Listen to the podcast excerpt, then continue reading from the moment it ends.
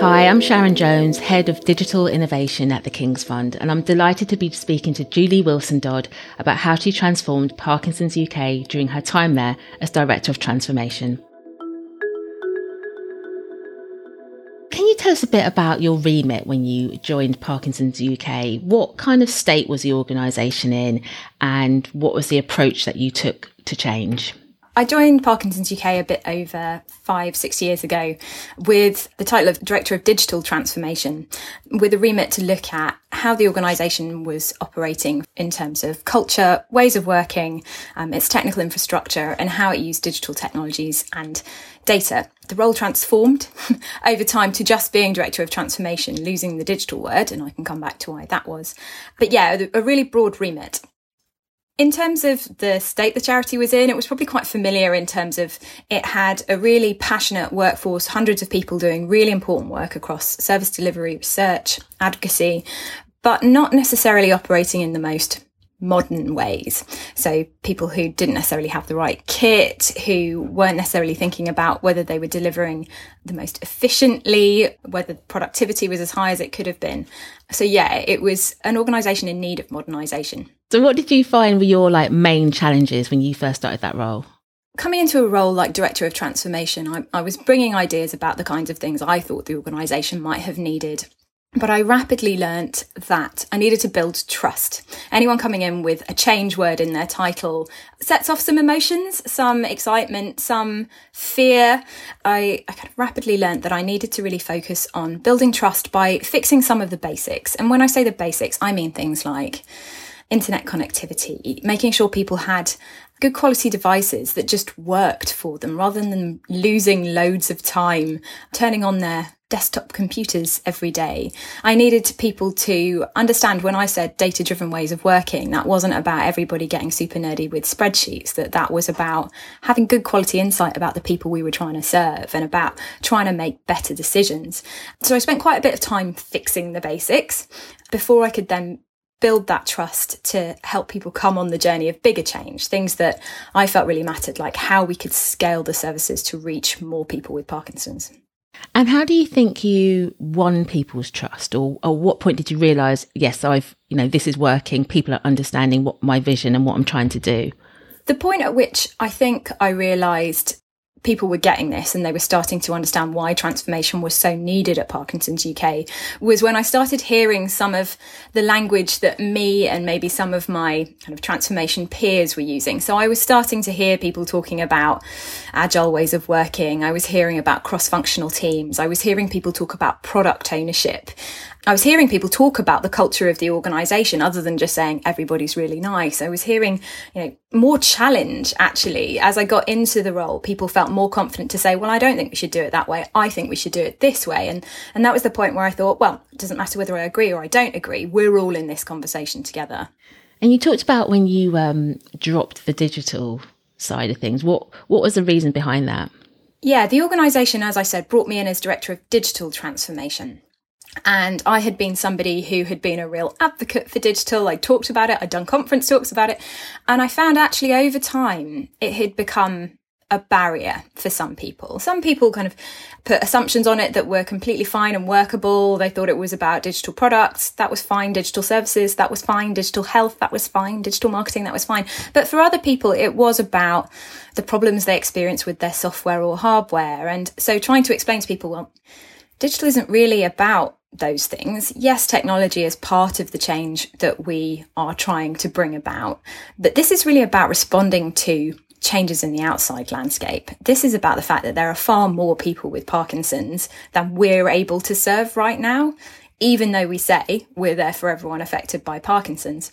So getting into conversations about digital and constantly explaining that no, no, this is about responding to the digital era as an organization and modernization started to feel like a bit of a waste of time when actually the conversation was about regardless of whether it's technology or culture or process, what we need to do is change and change faster so that we can be there for more people with Parkinson's. And that became a much more straightforward conversation. We were still talking about how to do the change, but people got over that fear, you know, particularly for some of Parkinson's UK's advisors who had been working kind of as social care workers, working really closely with people with Parkinson's and their families and loved ones.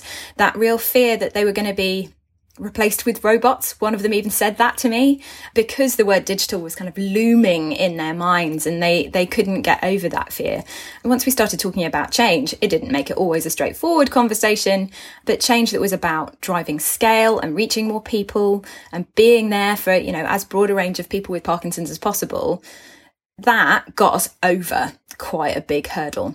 We moved from having a, a, leadership team that I brought in that had a digital supporter engagement manager, a digital product and delivery lead, uh, a digital health lead, to those roles transitioning to being the head of supporter engagement, the head of product and delivery. And that felt quite a natural progression over time as people understood that this was not about magic tech to fix or, or, or break things. This was about the journey of modernisation the organisation was on. That's really interesting. Thanks for sharing that with, with us. What what surprised you along this journey?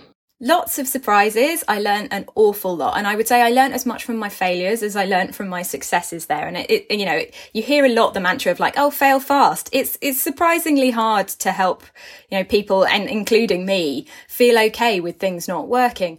But I was really surprised to find the things that did take really well. So the word agile is, you know, quite marmite for people. Lots of people really don't like it. Lots of people do like it. And it can be a bit of an internal battle. What I found was we stopped using the word agile as well and started talking about data driven, iterative ways of working, testing and learning, experimentation, taking ownership of, of, the kind of products and services that were in your area. And people really got behind that kind of iterative, rapid test and learn. We adopted a, a, kind of a culture of experimentation a lot faster than actually I've experienced it working with other organizations. And that was a really pleasant surprise.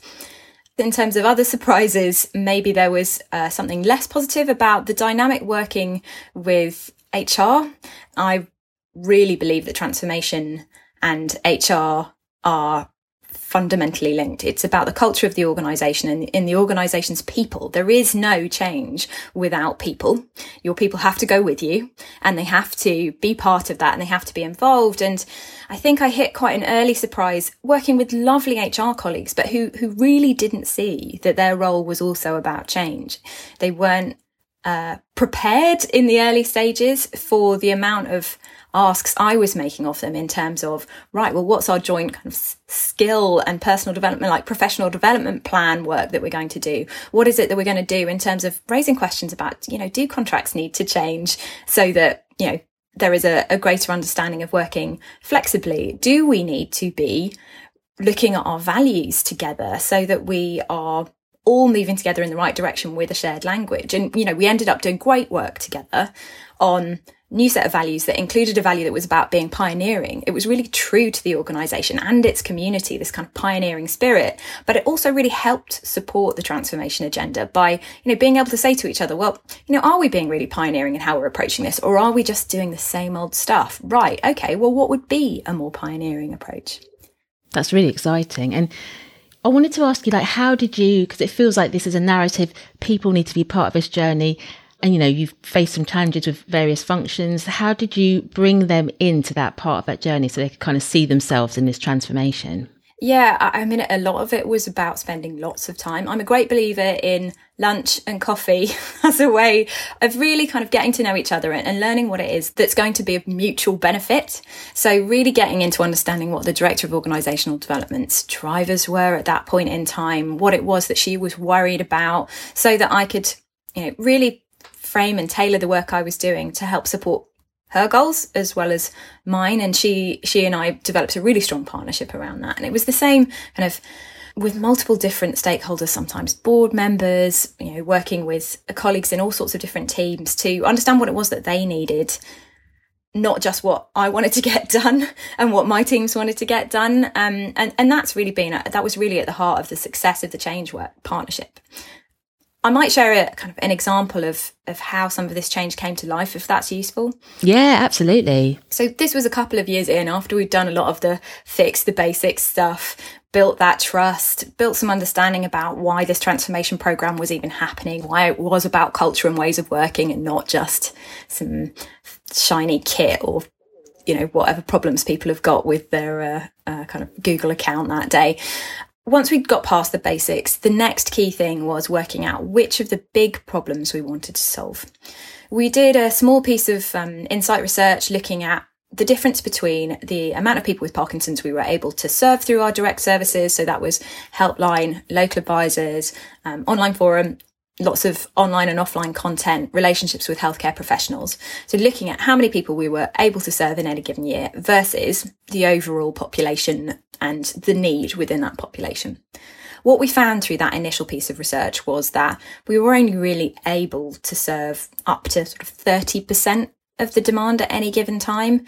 And that's a position that I think lots of health charities find themselves in, that they aspire to being there for everyone. But when you're kind of four, 500 staff, even with a network of, you know, 5,000 volunteers, you just can't be there for everyone who needs you. And people aren't aware that you exist. So even if you could be there for them, they never discover you. Those were really critical insights, and we decided to really focus our transformation efforts on that problem. How can we scale to be there for more people with Parkinson's? Because frankly, no one else is we set about that challenge by putting together a cross-functional team and I'm I'm such an advocate for structured collaboration in organisations as the answer to solving big thorny problems.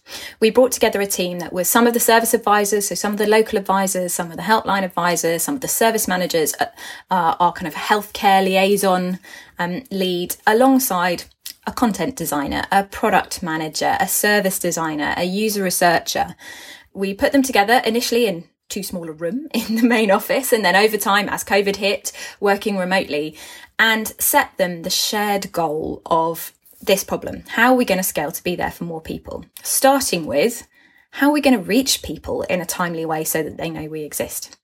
That team went on to challenge through a series of discovery sprints and prototyping first and then build sprints testing and iterating as they went. They challenged organizational misconceptions, organizational wisdom that exists in the organization. Oh, healthcare professionals will never really, you know, refer people directly to Parkinson's UK. The best we can ask is that they'll just hand out a leaflet. No, wrong. It turns out if you provide a really easy online form with good rationale, deal with NHS data sharing standards, do that work, healthcare professionals, those diagnosing consultants, the Parkinson's nurses, they are desperate to refer people on to a source who they know they can trust to be with people on their whole journey in a way that they cannot in one or two 15 minute appointments a year.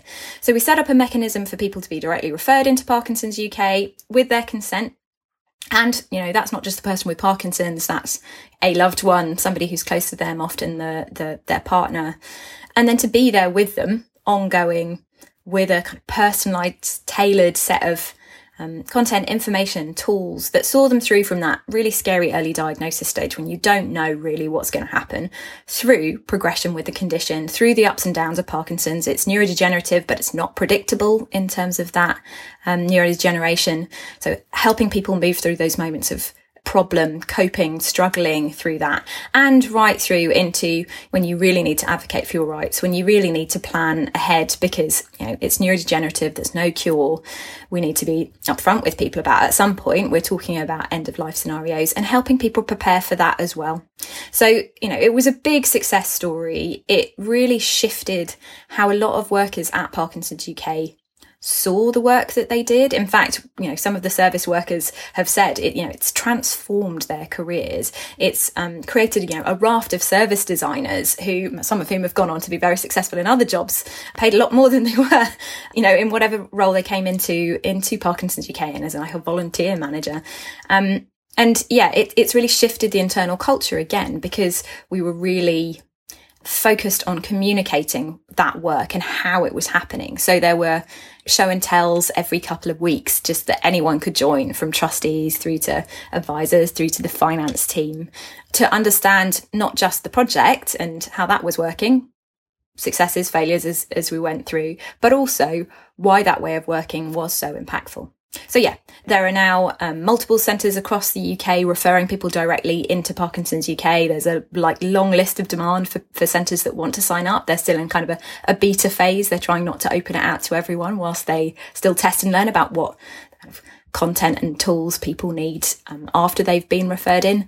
But yeah, it's provided a mechanism for Parkinson's UK to be able to say, yeah, we can be there for everyone affected by Parkinson's for the first time. That sounds incredible. And it sounds like you know, that way of working was then fully embedded as just like a, a given going forward. Do you think that your colleagues there even remember how they used to work, even though you had those challenges at the beginning? That that involved a large amount of the organisation. There was all sorts of work going on across the entire services division, but there were still areas of the organisation who hadn't gone through that change. So the research arm, for example, they'd been doing kind of s- small cross-functional team projects, you know, trying to get participant involvement campaigns tied together with other areas of the organization so they weren't working in isolation but you know there was still a journey and there probably still is. You know i left it a short time ago but there probably still is uh, teams familiarizing themselves with those ways of working. But we did see the pattern replicate itself on fundraising and engagement campaigns. You know they were delivering far greater results as a product of working in cross-functional teams together as well. Um yeah i you know i, I hope it is now entrenched in the culture there because it, it had such obvious and easy to evidence impact. But yeah, it, it took a long time for, I think, people to recognize the impact of that shift, that those kind of ways of working, because they take a while to set up. You have to work outside the silos that people are used to working in. Silos are really entrenched, and unless you work hard to design and then basically force people to work in the new way by saying, this is how you're going to be working for the next three months, six months, nine months. People will just go back to doing things how they did them before, even if they think those aren't the right ways of doing it. It's, um, we're creatures of habit. yeah, absolutely. And if you were to do it again, what would you change? I would, I would bite off less. I definitely tried to do too many things in my first couple of years there. I tried to fix too many problems. I wanted to, you know, prove that change could happen at a pace that I think wasn't really sustainable in that first couple of years. And we set up things that I, you know, I probably didn't then have the energy to kind of continue like we set up an innovation lab and, and we did some really good work in it but then you know that needed handing over to somebody to manage. And at the same time we were fixing a load of infrastructure stuff and we were working on new values. And you know it was it was a lot and it was a lot of change for people to go through. Even when you're involving people really well there is change fatigue because it's not like it's it's not people's only job usually you know embedding new values in in the way they do their work. And you know I probably could have been a bit more patient with it. So yeah I think that's the the main thing I would change. I would maybe just slow down and do slightly fewer things each year albeit we got an awful lot done in the 5 years I was there. Oh that's brilliant and now that you advise organisations on their transformation journeys, what are the common themes that you see time and time again? It's really often about skills and confidence. So often people will come to me to talk about particular skill sets. That might be service design, that might be product management, that might be data strategy, that might be modern marketing and engagement, that might be modern organizational development and organizational design. But usually the, the point they're starting at is, oh, we need to up our skills. And usually what I find is there's people in the organization who do have those skills to some degree, but they don't have the confidence and the voice in the organization to to really influence well. So, as well as building skills, which is key, it is often about identifying you know, the internal coalition of the willing, the people who do have some of those capabilities and they just haven't been given permission. And then adding, you know, one or two people. Uh, I often find when I talk to the charities and non-profits I work with, they just need, you know, a couple more people who have been there and done it before, who can then go in confidently and say, oh, don't worry, this is how it's going to work because I've, I've tried it and this works. And and just one or two people probably in roles like yours sharon where you know you've got this expertise and you've got a remit to to influence and teach others how to do things differently make a really really big impact. The other thing is a constant conversation about whether hr is uh, an aid or a blocker in terms of change. So saying that you need to bring in somebody with a slightly different skill set if it immediately bumps into a load of, processes and policies and recruitment issues basically that's slowing your whole change program down. So working out how to establish relationships with HR early in a way that is again mutually beneficial, that everybody understands why HR need to be involved in any change program. That's something that comes up a lot. And then I think third thing that comes up with quite a lot of the organizations I work with is about that cross functional teams working on shared goals piece.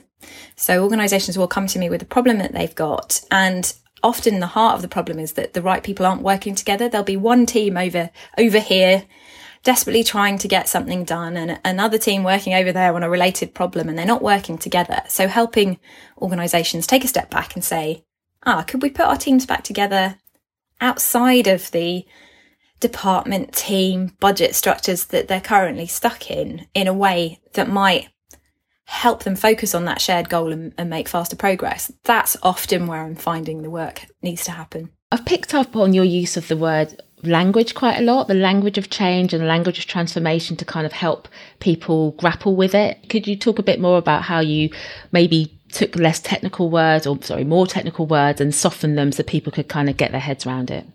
Sure. And uh, uh, in this conversation, I've used the word change quite a few times, but I would say I very, very rarely used the word change. Um, in my role as director of transformation, I did talk about transformation. For some, for some, it's less frightening than the word change. But as far as possible, what I and my wider leadership team tried to do was be specific. So I think I talked a bit about agile and people don't necessarily like that word some do but people are much more okay with talking about iterative and test and learn and experimentation. And and then there's a degree to which you can teach people some new language. People can get into the idea of a backlog and sprints. Those kind of things aren't too too difficult to learn. And a bit of that more kind of technical unfamiliar language is is useful. When we talked about we introduced other skill sets around kind of product management. That was one where you know, there's a temptation in organizations to uh, want to soften language too much and it got into odd conversations about oh do we call it a product manager? We don't have any product managers. Could could we call it a project manager? And having to explain no product manager is a different thing to a project manager and we won't be able to recruit if we call it anything other than product manager. So with this balance in language between, right, here is some unnecessarily jargony stuff that we can just avoid and talk to people about in just plain English. And then some other language, particularly around recruiting roles and building particular kind of skill sets like product or service design, where we needed to explain, well, this is what design thinking is, and this is why it's called design thinking.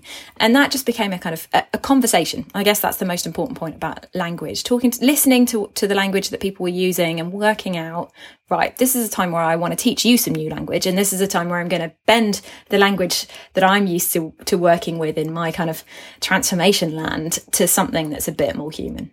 That's really interesting. And what three key things should people be thinking about when it comes to transformation and how can they play their part regardless of what area they're in? So I, I would say it, one of the things that I did struggle with was people when they liked the idea of transformation and digital transformation, then often went on to be like, great, so you'll be getting on with that and I'll carry on with my day job.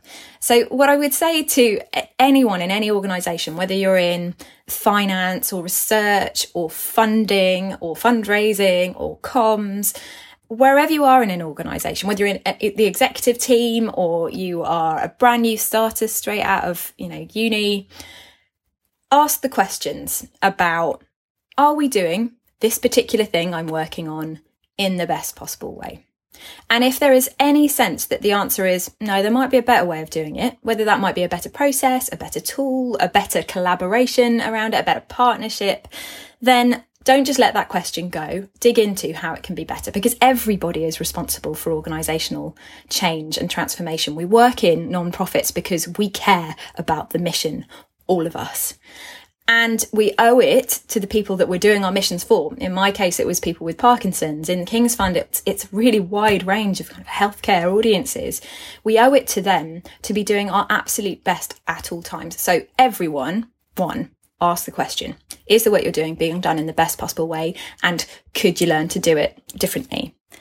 Secondly, I would say take responsibility for your own your own skills and your teams. If you feel like there's a skill set missing or there's professional development that you think your team would really benefit from, champion it. Go and find out where, where you can get those skills. And if it costs money, then get into conversations with your learning and development team about the priorities for, for this year or next year around how you're going to upskill. Organizations need to be constantly investing in helping the workforce continue to modernize and move with the times with their skills. And you can't just, you know, hope that that will happen. And it's not just, you know, send everyone on one day training course and it fixes it. It's a constant commitment to professional development that people can champion themselves and the organizations need to support it feels like there's a sense of ownership for people that they can be part of this transformation. It's not something that's being done to them. And, you know, that's where sometimes the tensions can lie.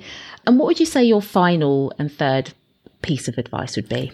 I think my third and final piece of advice would be to kind of look up and look out.